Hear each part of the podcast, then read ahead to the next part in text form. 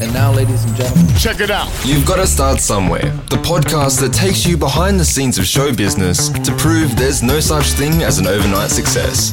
With your host, Rachel Corbett.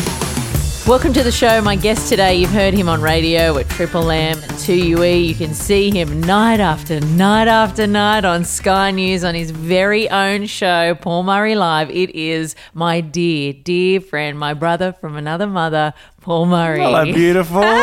Hi. Hello, congrats on the show. Thanks, thanks. It's a, a delight to have you a part of it. And really, it just feels like we're doing Paul and Rach, our old podcast Correct. again. Now, by the way, have any guests brought their own poppers? No, they haven't. Like you said, the mics are a little poppy. I just I produce poppers for you. but this is the Did mark. Eric do that? No. Did Sam Mac do that? No. But this is a mark of a true professional. Well, God love you that I just uh, uh, have audio equipment all over the place. Exactly, I appreciate it greatly. Um, now, are you a little uh, a little nervous? Yes, because I, I don't know. It's like it's a bit weird. It's like okay, we know everything about each other, right? Yeah, that's true. So the idea of trying to find out about each other is weird. Yeah, it's yeah. like like I just sort of want to take the chip out of the back of my head and put it into the file and, download just it. explain to everyone everything. I feel like we have covered a lot of ground in our years on air together and through our podcast. We do know a lot about each other, but I reckon there's going to be one or, two gems that I'm never going to have known before that I'm going to find out today. Okay, well, probe away. A lot of pressure. A lot of pressure. uncomfortable. I- I- no, it's nice to play. Just pretend that this is Paul and Rach, and Okay. I just happen to be bringing up constantly you. Okay, well, That's it. can, can, can, well, okay. Can I just get back to, into a couple of old habits? Please. What are you wearing? There you go. There it is. Welcome to the beginning of every phone conversation we ever have. Hi, Paul. What are you wearing? What are you wearing? uh, I'm currently being held up in a bank robbery, but uh, Talk me through it slowly. oh, how afraid are you? That is creepy and wrong. Now, Polly, take me back all the way to the very, very beginning when you were a tiny little kid. I'm imagining with a beard because, because I want to think of you as a six year old with a beard. Please. What did you want to be when you when you were little? What did you want to be when you grew up? I my earliest memory was I wanted to read like the Channel 10 news. Really? Yeah, like I wanted to. I don't know why, but it was like it was Tim Webster and Katrina Lee way back then, and my friend Alison Fryer, who uh, who now works at uh, at the NRL, and she'll be annoyed that I've just uh, outed her. Yeah. um, when she came over, because our dads were really close, we would get the ironing board out and sit there at the ironing board and pretend to be newsreaders. Now, we probably worked harder than most newsreaders because we had to come up with the scripts.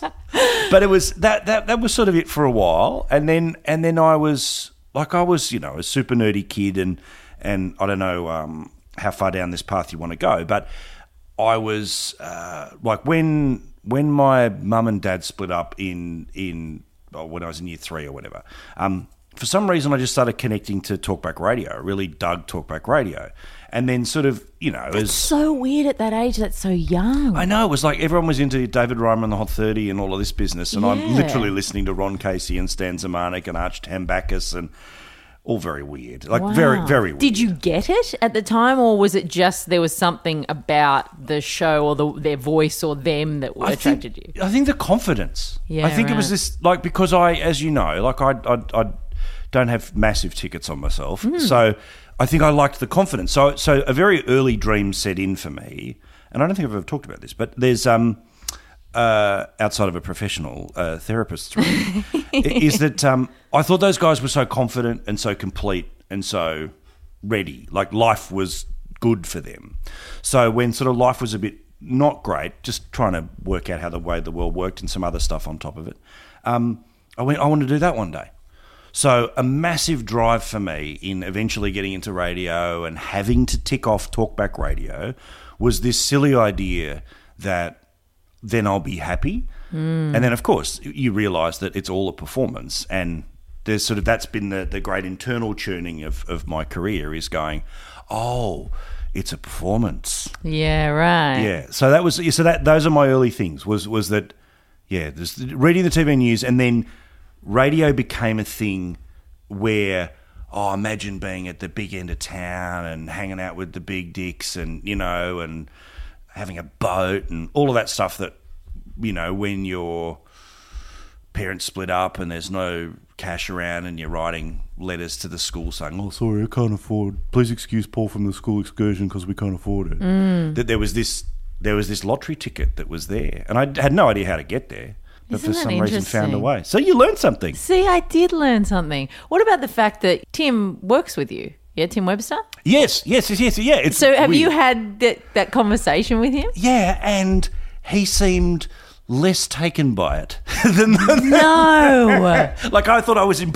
I get like he's a lovely man, but obviously he's for thirty years had people saying, "Oh, I love you on TV." So I think he just sort of put it in the "I love you on TV" category. But I was really saying, "Hey, dude, you you know you for some reason I connected with you. I don't know what it was. You, know those moments. You want them to sort of, I mean, because it is such a huge thing for you, Mm. you know, and you get it. You've been on the other side too, where people sort of say, "Oh my gosh, I watch you every night." You feel like somebody I know. You know, when you're in the media, that's what you get, and and it is hard when you've never seen that person before. It's different for you because you guys work together, but it's different when that hasn't been the experience for you to be as emotional about the moment as the person is. But at the same time, you know, when you work in media, and, and obviously there are a lot of people that have been doing this for many, many, many years. And I notice that a lot now. I have to sort of stop myself from time to time when you sit across from somebody or have a conversation with someone or you're somebody's contemporary and you have this moment where you go, I used to watch you on TV. Correct. It's very weird, but now all of a sudden, your friends, colleagues, workmates, they respect you and look to you Yeah. as a peer, and you think, oh my goodness.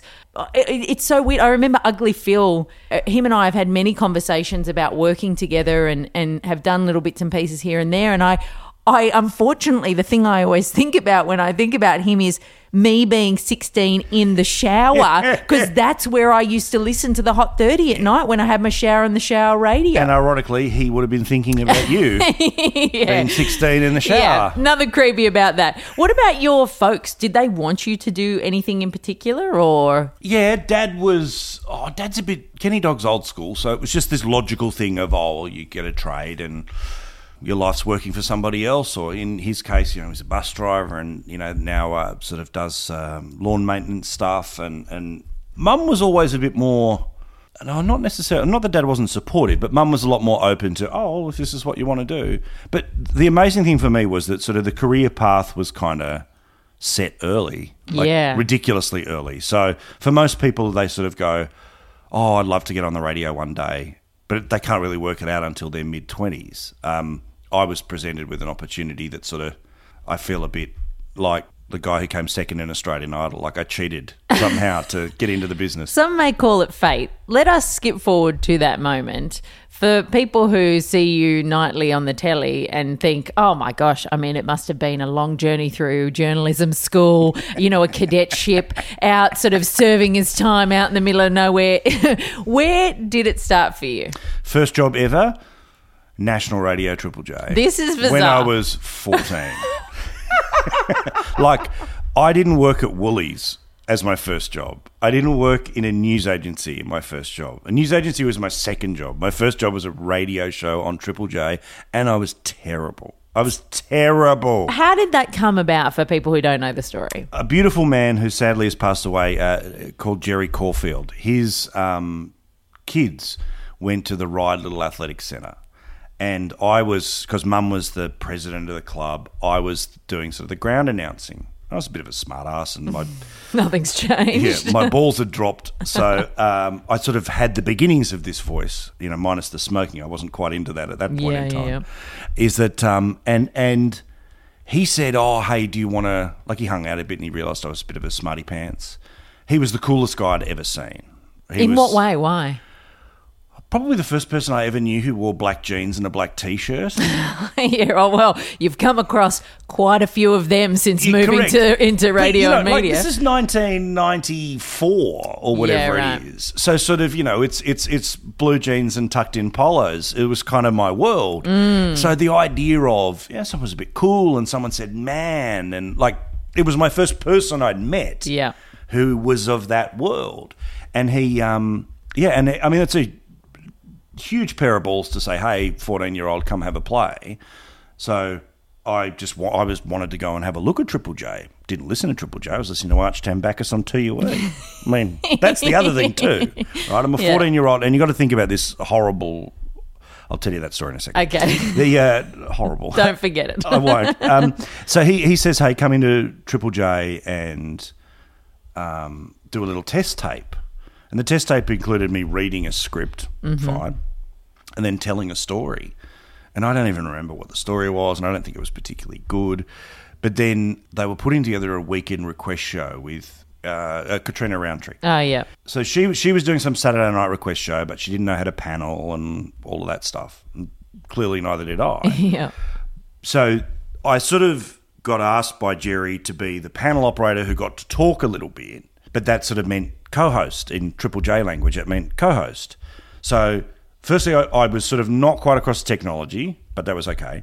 And of course, the subject matter, all of the music was unfamiliar to me. And because I'd listened to Talkback Radio, I kind of had that ridiculous view of sort of, oh, people in Newtown stink.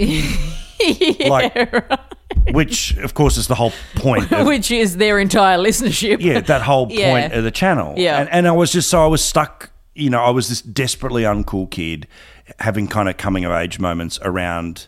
And you know, ninety four Triple J was number one Mm. at one. Like it was sort of at the top of its cool at one point, and I was just there with literally, you know, parted hair. Um, and blue jeans, and I remember I sort of had to, go, you know, I had to go and get a makeover. Jerry What? sort of said, "Oh, mate, you got to update your look a bit." He was trying to be a bit fatherly. Go and get an update. Where So- do you go for a Triple J makeover? Do they have a department for that? They're paying, the government is paying Yeah, it- somebody to, to do the makeover for all the 14 year old kids that come in from the Little Athletics Carnival. It's a good idea for an editorial. Seriously. Did you know the ABC, Uh, the uh, Channel Two, they're doing this thing? Yeah. Anyway, um, and oh, I don't know. It was sort of like you know, go get new jeans and whatever. But I didn't know where to go, so I went to New Jeans West or whatever it was. Got Fits all of that. best. So I turn up and I've just got the part of it. It's just terrible. Anyway, it all that all ended unsurprisingly. How Um, long were you there for? It was about nine months, and it all fell to shit when we had a bonking songs weekend, and I was a virgin. So, like, there's Katrina going, "Oh, you know, I love this song," and she was playing up to the PDs and flirty and all of that stuff. Yeah. and I. I was forty year old virgin, so like I don't think I said anything like boobs and sandbags, but I probably said something like it. And then the next week, it was done, and then I went into a really big funk because you know, my dad, again, this was sort of, you know, traditional suburban Australia thinks do job, get reference, reference helps you get next job. Oh, welcome to radio and media. Don't work like Yeah. that. But, you know, Yeah. like when you when you got no Hundred idea, percent, this is absolutely. what you think. which means it's devastating when a job ends, and that's not the way. There's not another one to go to. Well, and then, so like for six months, I had to ask them for a reference, like, and they wouldn't give me one, wouldn't, because obviously I was shit. Like, Mm. Yeah, right. like I was terrible. it's also not a very referencey game. Correct, correct. Anyway, they eventually gave me one, and that's fine. And then, and then, sort of, the funk was, oh no, my dream's done. Like, oh well, like I struck lotto, I had a chance, and won and done. So, by by the idea that you're 11, your childhood dream had been done is a little screwy for your head. I, I think I similarly really struggled at the beginning because I had sort of worked normal jobs and I had a very similar approach to, you know, you work hard, you get good at something, you move up. You get work hard at that, you get good at that, you move up. And then you sort of come into this world where you can literally go from CEO to toilet cleaner overnight. Correct. You are the top of your game. You know, I've had some bosses in my career who were, I, I was doing a breakfast show on a major network, stopped doing the breakfast show on that major network, and the next day, the boss, who was, you know, by all accounts, anybody who's met him, an unbelievable. Um, he literally did not even say hello to me the day that I wasn't the breakfast talent anymore. I passed him in the corridor. He ignored me, despite when I was on air for that whole time, kissing me hello every time he saw me. Seriously. So when you're a kid and you start in this environment and you think, I'm set adrift. Well, but this is exactly right. I mean, you, I, you know, I was a kid in an adult workplace. So look, I'm forever thankful for the opportunity because you know it's a great story and it, it meant I got to see something. But I was completely ill-equipped for the relationships, the backstiping, uh, you know, the sort of working in a partnership that, look, again, you know, whatever, 20 something years ago, like she didn't care whether I was there or not. Yeah. So there was nothing supportive about it. So you just feel totally alone. And then on top of that, sort of all that awkward teenagey, like, who am I? What am I? Because I've never been a cool kid. Mm. Like I've I've just never been a cool kid. I've grown in confidence, but you know, even in the Nova days, I never felt like I was, you know, part of it. I always felt like a tangent to it. Mm. So it was sort your latest step back into the business? And I want to go back to there was a story in there that you said it was horrible, That and was you the didn't. parted hair thing. Oh, the parted hair, right? Bonking um, songs. bonking songs. Glad it made an impact. So the the Sorry, I don't have the CEO story. now we're on. Now we're into it. Now you're relaxed. Um, so, you know, how much time was there bef- between that Triple J thing and when was the next media spot? Was that Nova? No, uh, there was a little bit before that. So it was 1999. You were, so I'd out of school for a couple of years, University of Western Sydney, and not doing it, just doing an arts thing, which was amazing. Like In it- what way? Oh, because I mucked around with community radio and all the rest of it, and I was just obsessed with um, mucking about, and the ADD is obvious. I got like 42 in my HSC. Mm. Which, Which mean- amazes me I just- because you are hands down one of the smartest blokes I know. You are a what are you wearing? You are a perfect example for any kids who are like, I don't believe that my mark in the HSC doesn't mean that I won't be a success. I don't believe it when you tell me that. It's like, well, have a look at P. Murray. Yeah, oh, Like, oh, God love you. It's no, I, I, I'm definitely not book smart. come on now. No, no, no, no. I, I, I will give it to you that that I I can win an argument. I can do very well in an argument. I can do very well understanding things, but it's because the way I learn and absorb mm. is orally. Like I, I have so I because of this thirty years of listening to talkback radio means you have all this memory of what happened here and then and I've listened to that many quizzes. And here's your great strength because coming to it as an adult, I never read papers, and you were the kid that read every paper Every but the paper. Financial Review in year six. I know, And I I'm know. like, hang on a second, there are adults that don't read the Financial Review. Like, I did my work experience in year 10 um, as a state MP.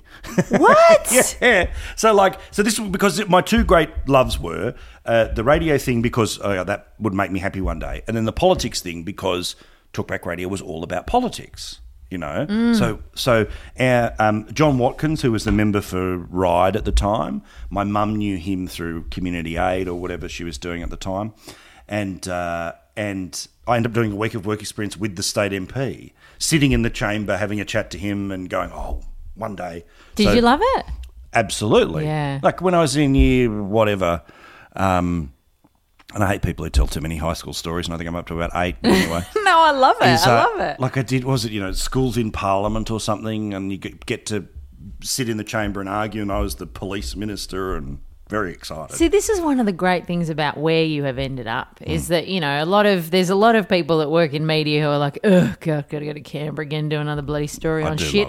You turn up there and it is just, I mean, you are an Instagram happy kid because this is like your mecca. Yeah, yeah, You know, yeah. this is where you come to pray. Well, okay. Well, again, it's like just again these little pieces that fall together. But it's like you know, I was a kid who who you know I was like at the front of the bus when school went to Canberra, and like I bought. A, I remember my most precious thing uh, for years as a kid, and I was clearly quite up, but that uh, was a book from the Parliament House gift shop that was flags of Australia, and it was about explained all the national flags and how to fly them and where to do this and where to do that, and it was my little bit of federal parliament I had with me. that is so cool. So, and I was obsessed with it, obsessed, and it's like. And, and I'm not happy until I have a flagpole at home. oh, you will. Charm won't give it to me. She thinks it's too bogan. I mean, it is a touch bogan, but you'll get there. You'll get there. Well, you after will. we're divorced and I'm up on the Gold Coast. Oh, you'll have a flag, but it'll have mostly panties up it. Oh, yeah, Crystal's home. It's like, you know, when the Queen's in, the stripper ensign. yeah, that's it. Just work out who's in. Okay, candy's over. All right. But but in answer to the thing is, so so uh, uh, I went to 2GB Yeah. in '99 where I was a cadet, uh, earning 17 grand. Jason Morrison was the guy who got me in there because How? How does that begin? we had a connection through a community radio station in Hornsby. He was working at 2GB, and Jason is like so amazing that he can spot people who are hungry for the business, mm. right?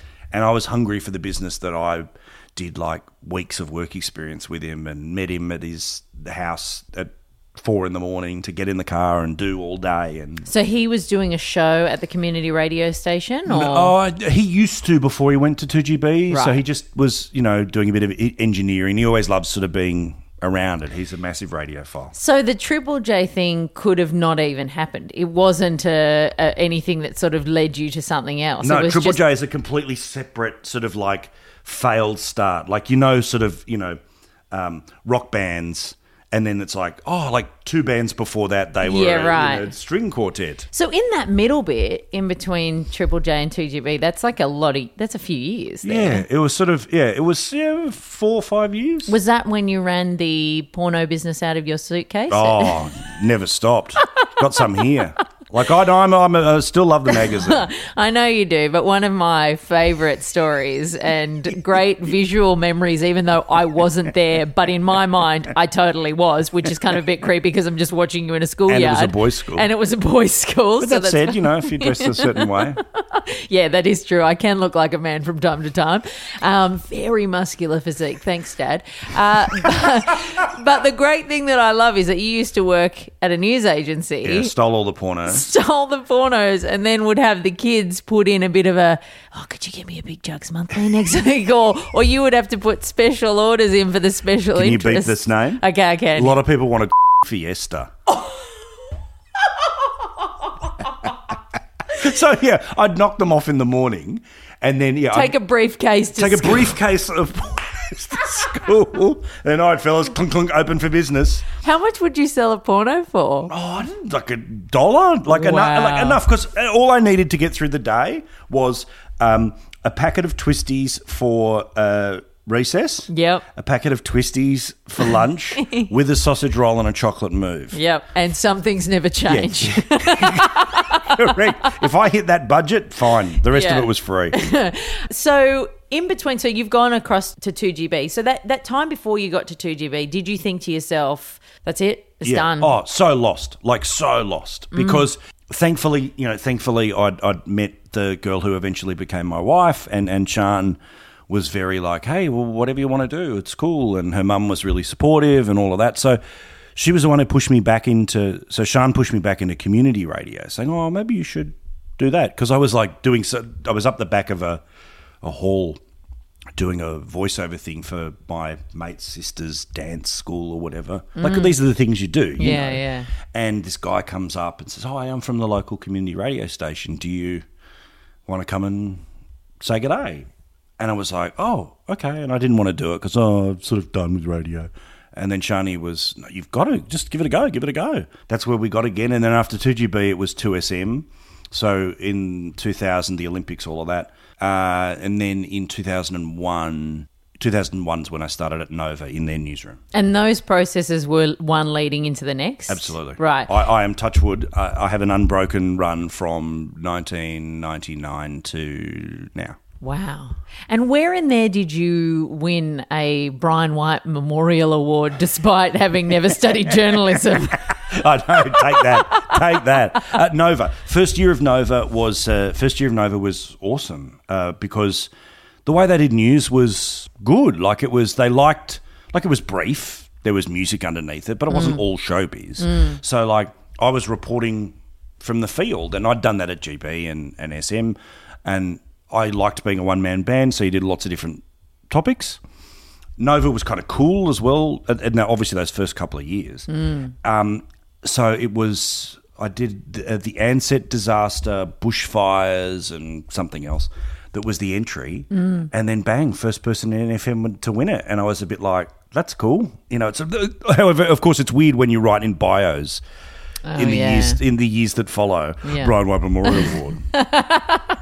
when do you think the shift happened for you where you felt less like the lucky kid that got called up at the track and, oh, I'm supposed to be here because I'm capable. You know the answer to this. You still don't feel that way. Nah. Yeah. Uh, like it's oh, when I'm doing it, like I feel very confident doing it. Like when Mm-hmm. I'm when I'm out on the ice, I'm pretty bulletproof. Mm-hmm. But outside of that, in the other 23 hours, if I was talking to you, my real life friend, Mm. I would be. Well, this will be over soon.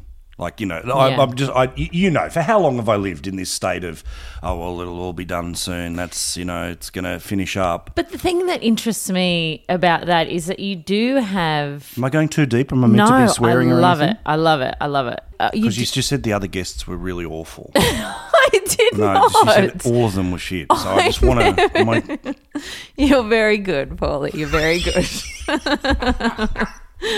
the thing I noticed about you is that you always you are a bit of a. I don't want to say com- comedy of errors isn't the wrong thing. Mm, you say are whatever you want. no, you are a bit of a Contradiction? contradiction. There we go. That's what I'm looking for. That is exactly what you are because you have these moments on the ice where you are super confident. I know you very well. I know you are well, I would say intimately after LA intimately and We- Houston. and Houston. We did open our show when we were live in Houston with a little bit of me in the pretending to be in the shower and you coming to get Pretending. me. Okay, that's where we're going with it now, are we? All right. Different memory for me. Oh yeah, I bet it is.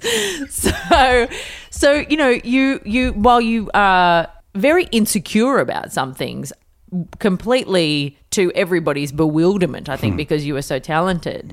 But then also you have this confidence that a lot of people don't, where you don't have management. You organize your Yeah. own contracts. Yeah. Like that for those of us in the biz is one of, even if we're confident in every other aspect of our lives, is the one area where we're like, oh God, I can't do it by myself. But you go in there to bat for yourself. So the thing that really amazes me is that you do have the confidence, you know you're capable, you can go in to bat for yourself, which I find very difficult because I'm constantly underpricing myself and underselling myself. Hmm. But at the same time, you have all of these doubts. Well, yeah, it's well, I'm, maybe it's that cocktail though that that sort of is the thing that works at the moment. I don't know, but uh, but the contradictions are. I always think there is this massive tension and pressure that we put on ourselves through life about as a kid what we thought life would be like as an adult, Yeah. and then saying that your life is a success or failure based off the idea you had when you didn't really know how anything worked Yeah. Completely illogical. But so many people will go, "Oh yeah, life's a bit shit," oh. because I thought it was going to be something else. This blows my mind all the time. So the bit that always makes me feel insecure or unconfident or whatever is just still that fundamental bit that oh there's something special there's magic in the air Yeah, right. in these places when i meet a program director he's the one who can give me the ticket to become the next dot dot dot dot dot because it's so ingrained in my brain that that's how the world works but then the joy of Sky News now is I'm given a blank check, and and this is strangely the thing too is that you go, oh, wouldn't it be great to have somebody helping you along the way, and then conversely, I'm a wild bronco when you tell me what to do, like exactly. so Yeah. the way I've always worked with management or worked with with with colleagues or whatever is I prefer to tease it out in a relationship. Mm-hmm. What the boundaries are and what the expectations are, rather than sort of so about that break. Yeah, You know, yeah, yeah. Break number two, why did you do it? So then, because there's a relationship, I have the confidence to negotiate. right. So if, if I never talked to the boss, or I only talked to the boss once a month, I would feel nervous walking in and saying, This is how much I'm worth. But there's still an element of confidence in even that much. Do you think it's because there's an element of performance in that conversation, in that there is a game that we play, right? There's a game when you are the boss and I am the that I come in, and it, there is an element of performance there because you're sort of teasing each other back and forth. You know they've got a bit more to give. You know you're worth more than you're probably going to immediately. I don't know. There's Yeah, something yeah. there that for me intellectually, I feel like that would that would play into something that y- Y- That, that Works it, for it should you. break through the firewall of, uh, of confidence. Yeah. Yeah, I don't know what it is. I think it's because I, I have. I mean, I've been lucky. I have been lucky to work for people who I like and who seem to actually like me. So there have been a couple of contract negotiations that get contentious, but when the fundamental position is we want you to be here, the price and the this and the that, okay, yes, it'll be tense, but the anxiety would only be the all or nothing play. You know, the me trying to convince somebody to hire me, the me holding on for my job sort of stuff. And moments like when Triple M, when the breakfast show didn't work out and I was sort of feeling like I was sliding out the back door, you know, it was pretty bad the way I was mm. negotiating with things then. But, you know, it was it was meeting little old you and other things that sort of meant I got a second act. So But since we met then, that was what 2008. We started our show in 2009. Jesus. Since then, you know, I've never seen you not desired by somebody in the business. You know, like you've gone, you know, and you haven't had a break so far from when you when you began. But in that particular instance, I know after coming off that breakfast show, there was that state of flux. But you know, we you were still going to when I met you. It wasn't like they said, "Oh, well, you found this girl, we'll put you on." You were already going into a show when I met you, and they just sort of wedged me in at the last minute. And they made it much better. Ah, so you know the thing about you is that you've always, I don't know, you've always had a place to be. Yeah, but I, yeah, that's fair. Because I had a serious bent to me, because I had a news background, every time I was in FM, there was this, oh, he'll be on Talkback one day. Um, because I sort of was open about, oh, I'd love to do Talkback one day. And because my expectation is, I'll do Talkback one day. And that's where I fear, I mean, the fear of my career is uh, after doing 2UE and it not working ratings wise, like creatively fine, and I was confident with what the show was. But if they want to, they can turn around and say, well, tried, failed, whatever. Next. Yeah.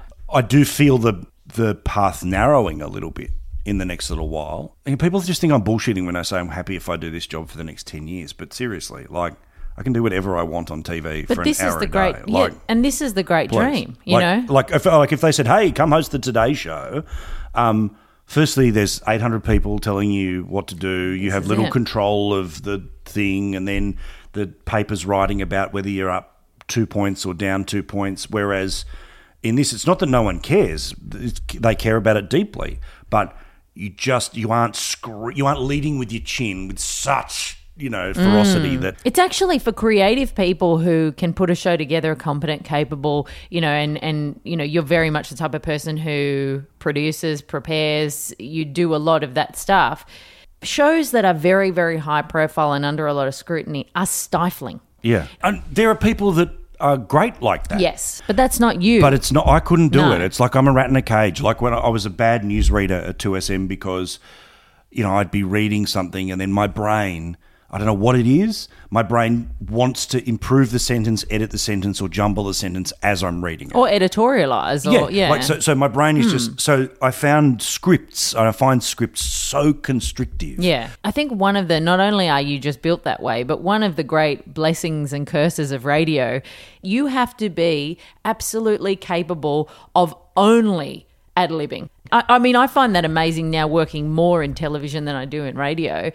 You realize what an asset that is because honestly, And they'll look at you sometimes, don't they? Go, Yeah. How did you do that? yeah, or you look so calm. And it's like, but having a conversation on this segment for two and a half minutes This is really easy. like this is easy in comparison to talking nonstop for three hours Yeah. about stuff and coming up with stuff consistently for that entire time. And anyone listening in their undies right now, don't confuse either of us as having contempt for the two and a half minute segment. Oh, no, I love it. But but it's just saying, like, as a in terms of the muscle memory that it Yeah. takes, like, and and I think this is it's a broader point about the business, but it's like I get it why in the era of, and it's always been the case in the era of profile. This is how you move the needle, Mm. supposedly. But if you look at the people who are stars and are the stars across many a year, um, they've all kind of got one thing in common, and that's that they came up through radio. So radio stars are like that. Um, serious TV stars obviously can come up through TV. There's not a huge amount of examples of radio people who make it to hosts and then the hosts move up and through. But there's certainly radio people are amazing guests and confident parts of a show. And uh, so for me, the idea of sitting there reading the auto cue um, and then so much faffing. And as you know, I park in the car park, I have a smoke, I walk through the back door, and I sit on the telly. That's it. And you don't, you know, a lot of people, I think, especially in your, um, you know, in the opening editorial, would think, oh, he's reading this. And you have no script. There is no auto cue. It's just you, you know, off the cuff. It's my only superpower. I'll be honest. My only superpower is for, is is the first five minutes of the telly show where you go, okay, lots of information. How do we get it? Out and you get it out every single night You in know. a way that looks like it was pre-prepared. Yeah. Well, It's, it, it's I suppose it's that thing where you just you know it's like my approach to my approach to telly and content is like my approach to obesity, snacking. like I'm always re You, you you just You're a grazer. but also I'm naturally inquisitive. Yes, yeah. And that's that's the other thing too, is that if you're not naturally like I hate people when they have these sort of career chats and they sort of pretend that there's this oh you know I worked out a formula and x plus y equals b minus q and then I do this and then yeah. I am a scientist really more than a comedian or more than a you know, singer or whatever and it's mm. like for me for for me and my job it's it's easier to do because I'm naturally hardwired to want to know what's going on. Mm. If I just was functionally good at ad libbing and traffic copying a conversation, hmm. it would really look like it if I didn't know what I was talking Totally. about. So I, I don't want to go back and forward too much, but I just want to slip back into a quick chat about the whole AM thing because you did do that for a time, and that was obviously the big dream from when you were a kid. What I know it was different to what you expected it to be. Hmm.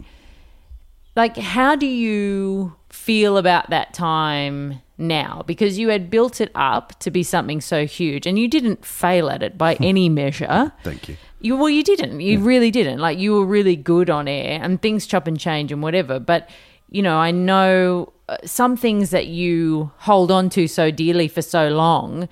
I think it happens a lot in everybody's life, no matter what business it is. When you actually reach the dream, you go, "Oh, Yeah. it looked better when it was a dream." oh, absolutely. And look, and, and the two biggest problems with it was uh, the radio station I grew up listening to was 2UE in Sydney, and that was the station of Jones, Laws, Zemanek. So it was the number one. Um, by the time I went to 2UE, it wasn't 2UE anymore. It was like the old 2GB. So for the dream to have really come true, I would have got the call up to 2GB, not 2UE. Yeah, right. And you know, at the time, as you remember, there was sort of a chance of doing both, and and because of the magical connection of this radio station that didn't exist anymore. I uh, I got I, I you know chose the wrong one frankly, and um, you know it's a little bit like you know how sort of you hear uh, comedians of a certain age in America obsess about the idea of Johnny Carson's Tonight Show and the battle to host the Tonight Show is more important than anything in the world because it's Johnny's show. Yeah, there's part of you that the part of me that felt like that about talkback radio that you know if i got the chance to do it i was walking in the steps of and then when you think about it it was sort of illogical about the need to get to it so quickly because you know obviously for me to go there we, i had to end what we were doing and that obviously something that i deeply regret It was a wrong decision. It was a mistake, and also the words that you said to me were 100% true multiple years later, and which was, you know, it'll always be there. But mm. just I can't say logic takes over. It's an emotion. It was an emotional decision, and it's the wrong one. and I think it's, but you know, it's not like you're destitute in a corner begging for change now. You No, know, no, like, no, no, no, But, but no, I no. What I mean is, it's it was Our show should have still been on the air. our show was great and I loved it. But and, and of course, I you know at that time I didn't want it to end either. But I did totally understand that that was an absolute dream of yours. And now you come down the road and you go, well, gosh, we're still great mates. We've done podcasts together. We work together regularly on the telly. You know, it all sort of ends up getting there eventually. Is there any gig over the years? That you and I don't necessarily mean a job. This literally could be Oh, in the early days, I hosted a you know blue light disco. I have done a live broadcast from a blue light disco at one of my regional stations. Um, you know, Did you do the car yard? Oh, of course, Yeah. stock standard. I got to say, you know, God love anyone who asks radio stations to come and broadcast from car yards. What do you expect? Ah. Like, what, what's supposed to happen? Because we're playing ELO Yeah. from a Datsun dealership. yeah, more gonna people want Datsuns. Turn up. yeah, Oh yeah, Like, I, It's- what, I'd never get the logic. It's a regional concept that still goes on to this day. Weekend broadcasts out at, at you know where where in regional radio there really is a, a much deeper marriage between clients and content. oh yes, You know, it's almost literally a marriage between It the is. salesperson and the. yeah, and I've done many a show where the show was me reading tile prices or uh, talking about specials, and, And you know, because you, commit, like you, you, you prep and commit, you have your whole Yeah, life. yeah. How do you? How did you sell the tile? you really, it's literally, you know, I mean, obviously, These are Italian tiles.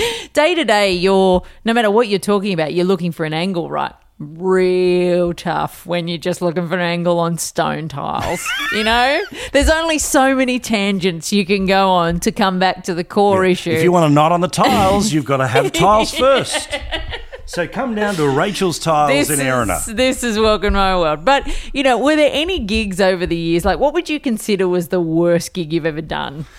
Oh, good question. Good question.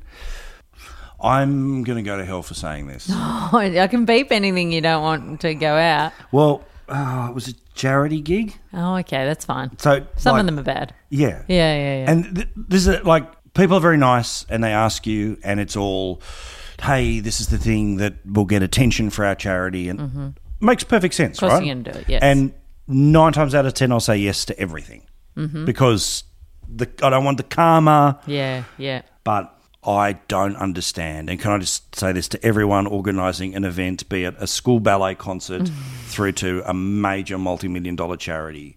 We don't need the thank you presentation bit of the night where the people who organised it are Yeah. thanked.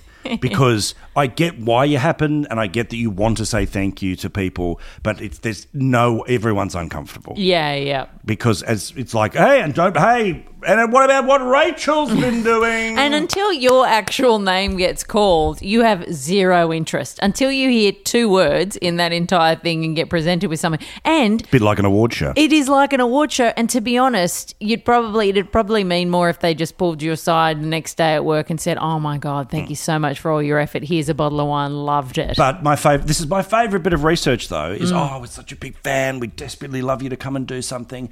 And here's your thank you present, a bottle of wine, even though we know you don't drink.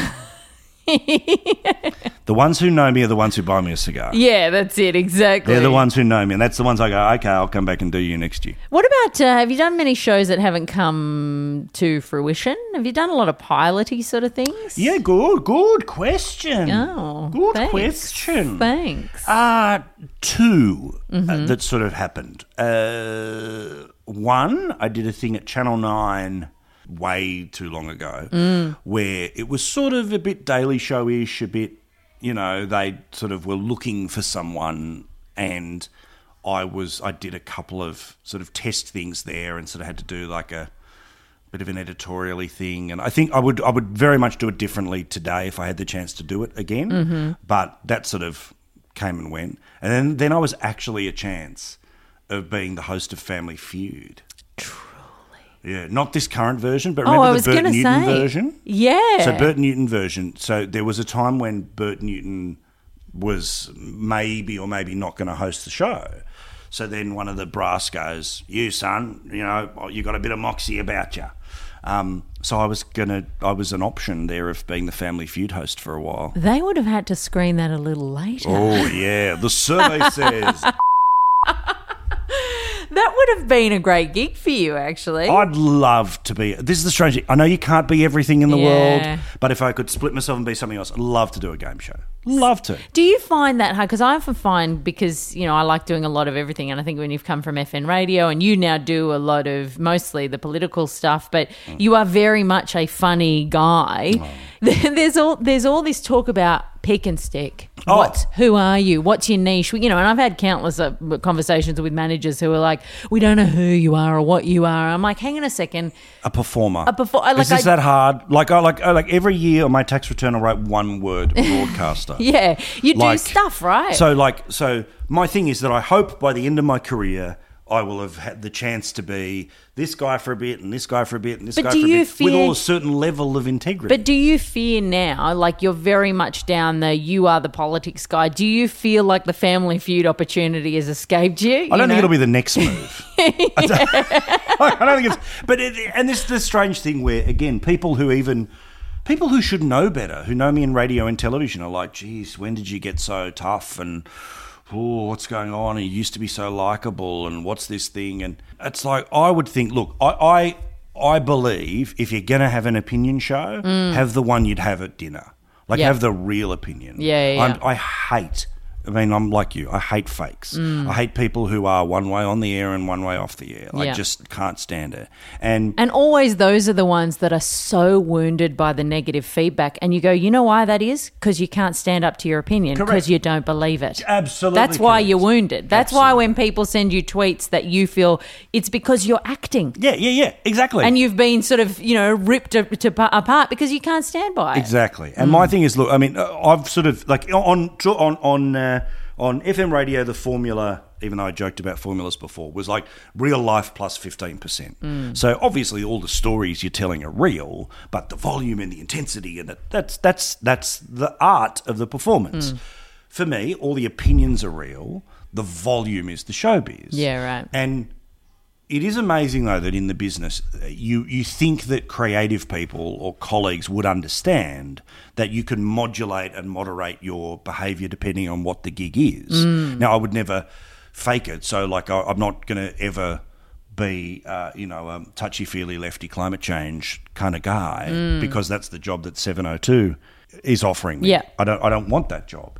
But like I really hate in Australia that because of all of the PC bullshit that we don't have adult spaces on radio where it can be filthy or talkback radio that can be really rough or you know like I Howard Stern would be booed off the air here. Yeah. Like an Australian Howard Stern. We don't we're, happy to consume the American versions, but I feel like if we're consuming the American version, we can always keep saying we're better than like we're a bit better than you guys. Absolutely. But when we sort of create it ourselves, everybody's like, "Oh, well, we don't do that here, but I'll watch the Kardashians every day." you know? exactly. So, so I, I just I wish we I wish we had a bit more range, mm. and I wish that people would accept us with more range as well. But yeah, it's interesting the sort of the holes people want to put you in. So when I come up against um, somebody I've worked with, or somebody who who says, or somebody who writes, you know, like about telly. And will say something about, geez, you've become very da da da da da. I just unload on them about, well, yeah, there's the, the, the fundamental core is absolutely true, but how do you not understand performance? Absolutely. I still hope I eventually see you as the host of Family Feud. No poo pooing Grant Denyer, doing a great job, but just maybe one day in the future. Well, survey says. so just I'll wa- kiss all the contestants, I, I bet you will. male and female. I just walk around going, "G'day, doll." and their hands, all the Oh, men's hands, the creepy hands. yeah, the creepy hand. Soft touch hand. Uh, I Can wanted that to, yeah, no. Come on, soft touch No, hand. no, no, no, creeps me out. So, um, an interview wouldn't be an interview without just a quick perusal of a few things on the Facebook, uh, on the Wikipedia page. I love Wikipedia pages mostly because most of the people I work with, we don't know we have them. Yeah. I, like, and because we didn't write them and we don't know who knows this stuff about us. Some of the things that I that I You'd be took surprised partic- how many interviews that you can do with people uh, who know nothing about you but the Wikipedia page, I know. which you go, "What? What? There's a lot of achievements here from ten years ago." Well, I love Wikipedia mostly because when I'm interviewing mates and people that I've worked with, I find it just a hotbed of either complete bullshit or stuff that I sort of don't know why it got on there. Like they, there is a, a reference on there to um, the nightcap on 7HD. Oh, God, yes. Which was a small show that you did for a while where, quote, um, somebody has found out that the nightcap was debuted the first known public discussion of the childhood accident that left you with only nine toes. How many tapes has somebody gone through of your work to find out that that was the debut conversation about your missing toe? Yeah, well, well done, whoever's doing that. Somebody has too much time on their hands. The other thing, uh, it talks about your show on Triple M that you did with Millie. Yes. The first thing I want to ask is one of the things you did on the show was the clubbing of baby seals. That's actually what one of the bullet points is. I don't know. It sounds like I, I thought, was there a segment? The Uh, other. probably, and also, also, I should do this. Uh, in not enough interviews do I ever talk about Millhouse. And uh, yes, Oh, hello, yeah. darling. Oh, Yeah, sorry, Asha. toddlers in the room. hello, darling. Do you want to? yeah, you want to be on the podcast? Say hi. Say hi into the microphone. Hello, Rachel. Hi, Rachel. Ah, yeah. That's your first time on the radio. Oh, okay. That's your trick. You're just going to keep saying hello, Rachel. Now, okay. Do you ever watch Daddy on TV? Hmm. Is Daddy any good on TV? Hmm. No. Can you take the spoon out of your mouth? It's not great mic technique, doll. Got to teach him young. Right, now say bye bye, Rachel. Bye, bye, bye. Bye bye, Say Asha. love you, Rachel. Hi, the Rachel. Ah, I love you, ah, Blow kisses, Asha. blow kisses. Yeah. Thanks for coming on the podcast. Say bye, doll. Bye bye now. Bye bye. Say bye bye. Bye bye. You have a good day now. She's doing the stomping sound, but not actually walking away. She's faking it. Good. I'm going. I'm see ya. Bye, guys. Are you just trying to milk your? Then? yeah. She's off to watch Play School. God love Teo and Rachel. Oh. But when we told her Rachel's coming over Oh, today. she thought it was the chick from Play School. What a disappointment. Oh, Yeah, she did look a bit disappointed when she saw me, to be honest. Uh, yes, Millhouse. You know, I, I never give Millie enough credit and I never mention her enough. And I hope that this gets back to her in some way or another. Lisa Millard, uh, Millhouse, was, uh, we were co hosts for about a year and a bit uh, doing Triple M nights. And she's the first co host I ever had. And everything I've ever brought into a co host situation about how to work and how to trust and all of that comes from her. And, you know, it was. Uh, the foundation of what I brought to us. So I think a big part of why we worked was because I had the chance to work with Millie, and Millie's now in uh, in Geelong and awesome radio talent. I've never met her, but I feel like we've passed like ships in the night You and would- many you times two would during. go. You two would We go would? very well together. I've been- I've like been- you're two very similar, sort of like "Rah, let's go. I've had quite a few co-hosts that have worked with her, and I feel like we keep almost passing, but we've ne- we've never ever met. Did she refer to herself as the ever so lovely Millie? yeah. Okay, right. Because I was reading the Wikipedia page and I couldn't work out if that was her name or whether she had gone in and written your Wikipedia page. Well, she might have. I don't know. and said, did "Oh, he did the show with the ever so lovely Yeah. Millie," and I thought, "Well, that's a bit too much flourish if you don't want to be found out." Milky Milk House. No, no, yeah, I, I, I think so. I think she sort of did a bit of that gear, but she was just a big, lovely personality that just has exactly the same as yourself. Just a wonderful turn of phrase, a wonderful turn of common use language. Oh, I'm, very I hope clever. I hope we do cross paths at one point. Now we are. Don't worry, you're almost off the hook. We are coming towards the end, which I'm kind of I haven't cried about. yet. I know, I know, and I want you to. I'm going to try well, and I'm on, just going is- to poke your eyes for a bit. cry, Yeah. cry. You know what you could do? What? Just show me how much money I've earned over my career and how much I've spent on shit. Oh yes, especially in the pokies. Then yeah, there it comes. There's the tears. I need something to share on social media. Paul Murray cries in in-depth interview. yeah, it's yeah, yeah. Paul Murray's Family Feud. yes. That's great. You're giving me some good ideas for clickbait. Um, so I just wanted to mention because we started off with the chats about your love of Canberra, and we know that you're a, a nerd for Canberra and all that kind of stuff. And this was the great dream, the politics, the radio, all of that stuff. You are now a trusted advisor to Hmm. Tony Abbott. yes, That's a pretty big deal. And I'll just a- say friend. a friend, but okay, a friend. You're a friend of Tony Abbott, but you know, he, you guys chat about stuff, Yes. and you, there's a lot of people now in Canberra who are, you know, the big wigs of the joint who are completely across old mate P Muzzy. Does It's that? it's yeah. It's I mean I I flip out.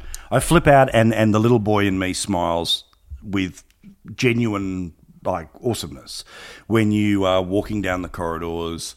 Uh, I still like, and, and the bizarre thing is, I get little reminders that I haven't quite made it yet. I still don't have a pass to Canberra, right? Hmm. Other people at Sky have a pass, in, including people from Sydney, but the club has never issued me with a pass, right? Right, yeah. And and I don't know whether going right back to stuff we said before and about ill feelings and all the rest, but like I hate groupthink. I hate when the cool kids all get together to decide that's in, that's out. And I'm very aggressive about the Canberra Press Gallery and mm. about the way they behave. So you know, they literally won't give me a pass to go there. I'm a, I have a visitor's pass, which means you need to be escorted around by everyone. So you're a hmm. real work experience kid slash pariah. Right. And then you walk past a minister who stops a conversation, says, "Paul, how are you?" Yeah. yeah. Oh, and Oh, it's the former prime minister. Come and have a lunch. Yeah. So there's yeah. this. this Reckon I weird- could get a pass, guys? I'm Yeah. just going out to lunch with the XPM. Yeah, but it's but you know what I mean, and it's Yeah. and, and and and look, obviously, you know, I've I've I've collected people who you agree with over the time, and there are some people I I'm, I'm across the aisle with in Labor, but you know, I've got to pinch myself in Mm. those moments. Like I do have when I'm in the moment. So when we're in the dinner, when we're in the lunch, when we're on the phone, uh, I've got all the confidence in the world. But then either side of it is just a bit. What the hell was Uh, that? Yeah. How did this happen? What do you think? Step out of yourself for a moment and be mildly confident. What do you think has been the secret to your success so far? I think I am my honest self. I think that it means when I'm naughty on Triple M, it's me genuinely being naughty. And when I get pissed off on Sky, I'm genuinely pissed off. I I think just because uh, my natural outlook is I try to I try to be oh, I'm trying not to use the word likable, but it's the easiest word in terms of this. Is I, th- I, th- I think I'm likable. I don't think I have resting bitch face. Um, I think You've covered it up with hair. yeah. Resting bitch chin is what I'd have. Yeah, I, so I think it's that. I think it's I think it's that I use common use language. It's that I fire up. It's just an honest an, an honest thing, and I think that I surprise people sometimes that. I do have an ability to. God, it's weird talking yourself up, but anyway. Come on now. I, I, I, I do have an ability to make complicated things and distill them and explain them in a way that other people don't. So I really like that. I mean, there's there's some some some things still to do on the to do list of the career, and you know, the ideal situation for me is to is to have a rip roaring radio show at the same time as the rip roaring TV show, hmm. which is not saying I don't love TV. I love TV. I love the job. I don't expect to do it. Fat ugly blokes shouldn't be on TV. so that's the other thing too. Is I think in TV in particular, why it's worked is because I've always felt like I'm playing with the bank's money. Yeah, right. Like like not having a radio job or not having a successful radio job that cuts way deeper because that's what I always wanted to do and hmm. that's what I always hmm. and TV it was never part of the plan. Yeah. So yeah, you feel I don't know. I feel like I should ask you why you think it works, but,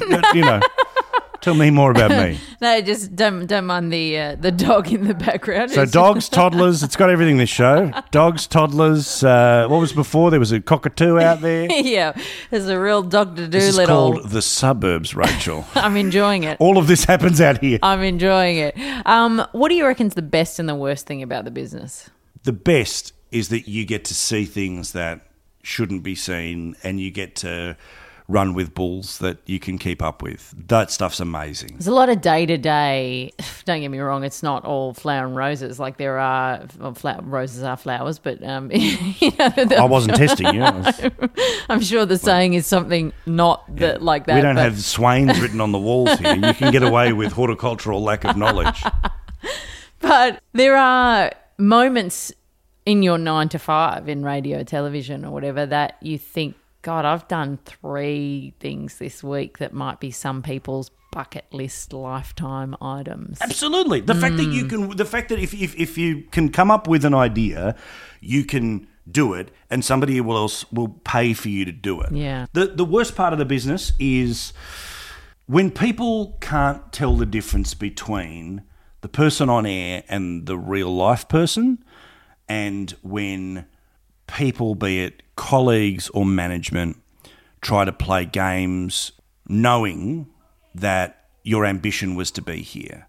So therefore, we'll we'll play with that. Yeah, we know that's the big red button, so we'll just keep playing with that mm. as a way of justifying putting something off or talking rudely to you or whatever. I mean, I stress I have had generally phenomenal experiences, and I've got to give shout outs to Scott Muller and Guy Dobson and you know uh, Jamie Angel and Peter Brennan and you know those sorts of John Brennan. These these people who've been amazing to me. But obviously, there's some management, Adam Lang as well. There's been some management along the way that, that, that prey on that, and I, I can't stand that. And I also find, you know, one of the tough things about the business too is it's it is like professional sport. If it stops, you are not qualified for anything else.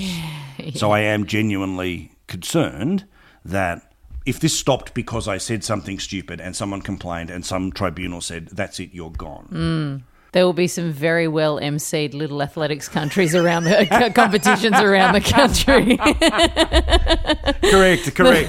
it's not all over yet. All right, final five. First, biggest regret. Either something you said no to or a gig you did that you wish you hadn't. Uh, honestly, the biggest regret was leaving Triple M and shutting down our show. I, I mean that seriously. I put that in there so you'd say that. I haven't asked anyone else that. No, that's a lie. By the way, we have everyone. talked about this outside of the podcast Yeah. scenario. I don't want people to think they've put this chat off for a few years. and I've been ha- waiting for an apology. I demand it. Um, I, I up. Uh, your dream gig or something you haven't crossed off the bucket list yet. What's the. Ooh, such a good question. I would love to host something like Real Time with Bill Maher. Oh, 100% best show on television. Yeah. I'd love to do comedy monologue, Yeah. uh, followed by serious interview, followed by punchy panel, followed by serious editorial. and also have hello. the, hello and have the kind of audience and and budget that means you can get Salman Rushdie, Mos Def, and you know Obama on the same panel. It'd- you know, it would be amazing. yeah, um, incredible show. Uh, what's a big idea you've had that never got up? Or was there something that you, because you are, you know, very good at the, we, I mean, we in our Well, we time. got two people to root in a plane. we did, we did. so, we did the Mile High Club. We hired a private jet to give some. what about the look on that woman's face? Oh, Goodness, She wasn't happy. No, well, I mean to be frank, you know, it, there's a lot of pressure. You're up there for an hour. But what about the bloke that he jumps up the back, does what he needs to do, and then leaves her at the back of the plane and says, "Can I watch the landing?" That's the detail that just my God, I've gone. Oh, this is so hilarious! This is amazing. Yeah. Thinking that the conventional wisdom would be hold hands, cuddle, land, Have a bit of smile. How nice is this? Instead, Yeah. dot dot dot. Yeah, I know, I know. We also did the nude streaking championships where we did a fake cricket match to give people the chance to streak. Did a lot of nude gear in our time. I mean, it could be an idea that was too ridiculous to get up. Is there anything? I'm putting you on the spot here. I remember once at, at Triple M, I had an idea for a cash giveaway, which was anyone who wants to turn up to insert football oval, turn up at seven twenty, because we're going to fire cash cannons into the air, and you can fight each other for the money. I loved the idea of everyone doing that. Financial Hunger Games. Yeah, correct. But just literally imagine just going like ten thousand dollars. Let me guess, legals didn't think it was a good idea.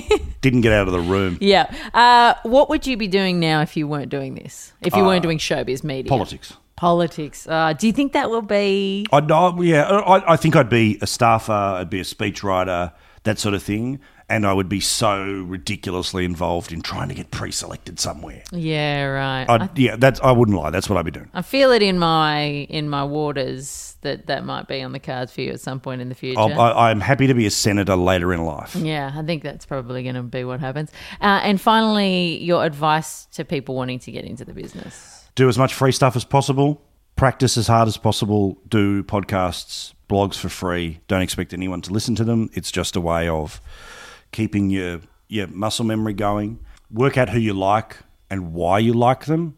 Think about pulling them apart like a car, working out how they work, and then taking you know the spark plug of Kyle and uh, I'll continue the metaphor. You know, uh, you, you- you know the battery. You lost me. of- I don't know anything about cars. yeah, Yeah. you know the battery of this person and the axle of it. So, and, and then you can build your own version of this. Rather than imitating, please. And then eventually, what is a bit clunky and put together and not quite you morphs with the more hours you do and the stuff morphs into the personality that you want to take into the room. Mm. And then, you know, I, I believe that there'll always be someone funnier than you, smarter than you, hotter than you, younger than you.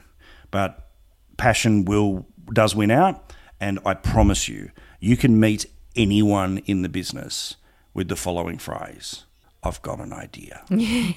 yeah, absolutely. Well, I want to wrap it up. I do want to reference the fact that Paul is quite a gesticulator. So if you've heard a lot Oh, of this, sorry. Have I? Has it been that? the stomping of the foot has become a part of your thing because I know you're doing it a lot on the show. Is this, so, are you hearing that? there was a lot of Oh, really? I'm sorry. Paulie. I love you. Love you too, sweetie. Thank, Thank, you. Thanks for listening to You've Got to Start Somewhere. Thanks. To subscribe to the podcast, check out other episodes, and keep up to date, head to you've got to start somewhere.com. Thanks so much for listening to this episode of You've Got to Start Somewhere. I hope you enjoyed the chat with Paul Murray. If you want to know any more information about the show, about me, if you want to check out the show notes pages for each episode where I reference anything that we spoke about so that you can get up to speed, you can find all of that, including a contact page if you want to send me an email about the show at you've got to start somewhere.com. Big thank you as well if you have left a review in Stitcher or iTunes. Shout out to Melly Maid, Loadman, G Lang, CJT41 uh, for all your delightful comments on iTunes. I really do appreciate it. I know everybody's busy, so sitting down and actually pressing the button to rate the thing five stars and write something uh, is a big thing, and I really do appreciate you taking the time to do that. Next week on the show, I have a dear friend of mine and somebody who is incredibly honest about the realities of the business, Mr. Peter Berner. Uh, he talks about how, in the early days of his career, he used to try and get his audiences offside on purpose. in the early days of doing the five minute, the open mic stuff, I would get in the car when I was driving to the Harold Park and I would think, if I can't think of anything to say between now and when I get to the Harold, I won't go on. So I put myself under the pressure of trying to do something different every time I got on stage. And sometimes I would walk on without a thought in the world and just go for it. And some of the best stuff ever comes out of that great stuff, you know, when Bugs Bunny painted himself into a corner and then had to paint a door to get himself out. That was me. I, Yeah. I sometimes I would go on stage and deliberately piss the audience off, so they would hate me and then win them back. You'll notice that sounds like we recorded the interview in an aviary, but it was one of those blisteringly hot summer days, uh, and I had to open the window. So not only do you get the wildlife in my local area, but John, the next door neighbour, starts the leaf blower uh, early through the interview. There's a lot of sounds of the suburbs happening through that chat, but Pete has some great stories to share, so I hope you will join me. Uh, again, head to you've got to start somewhere.com if you want to leave any feedback about the show, even the bad stuff, I'm happy to take it. I hope to see you next week, and thanks again for listening.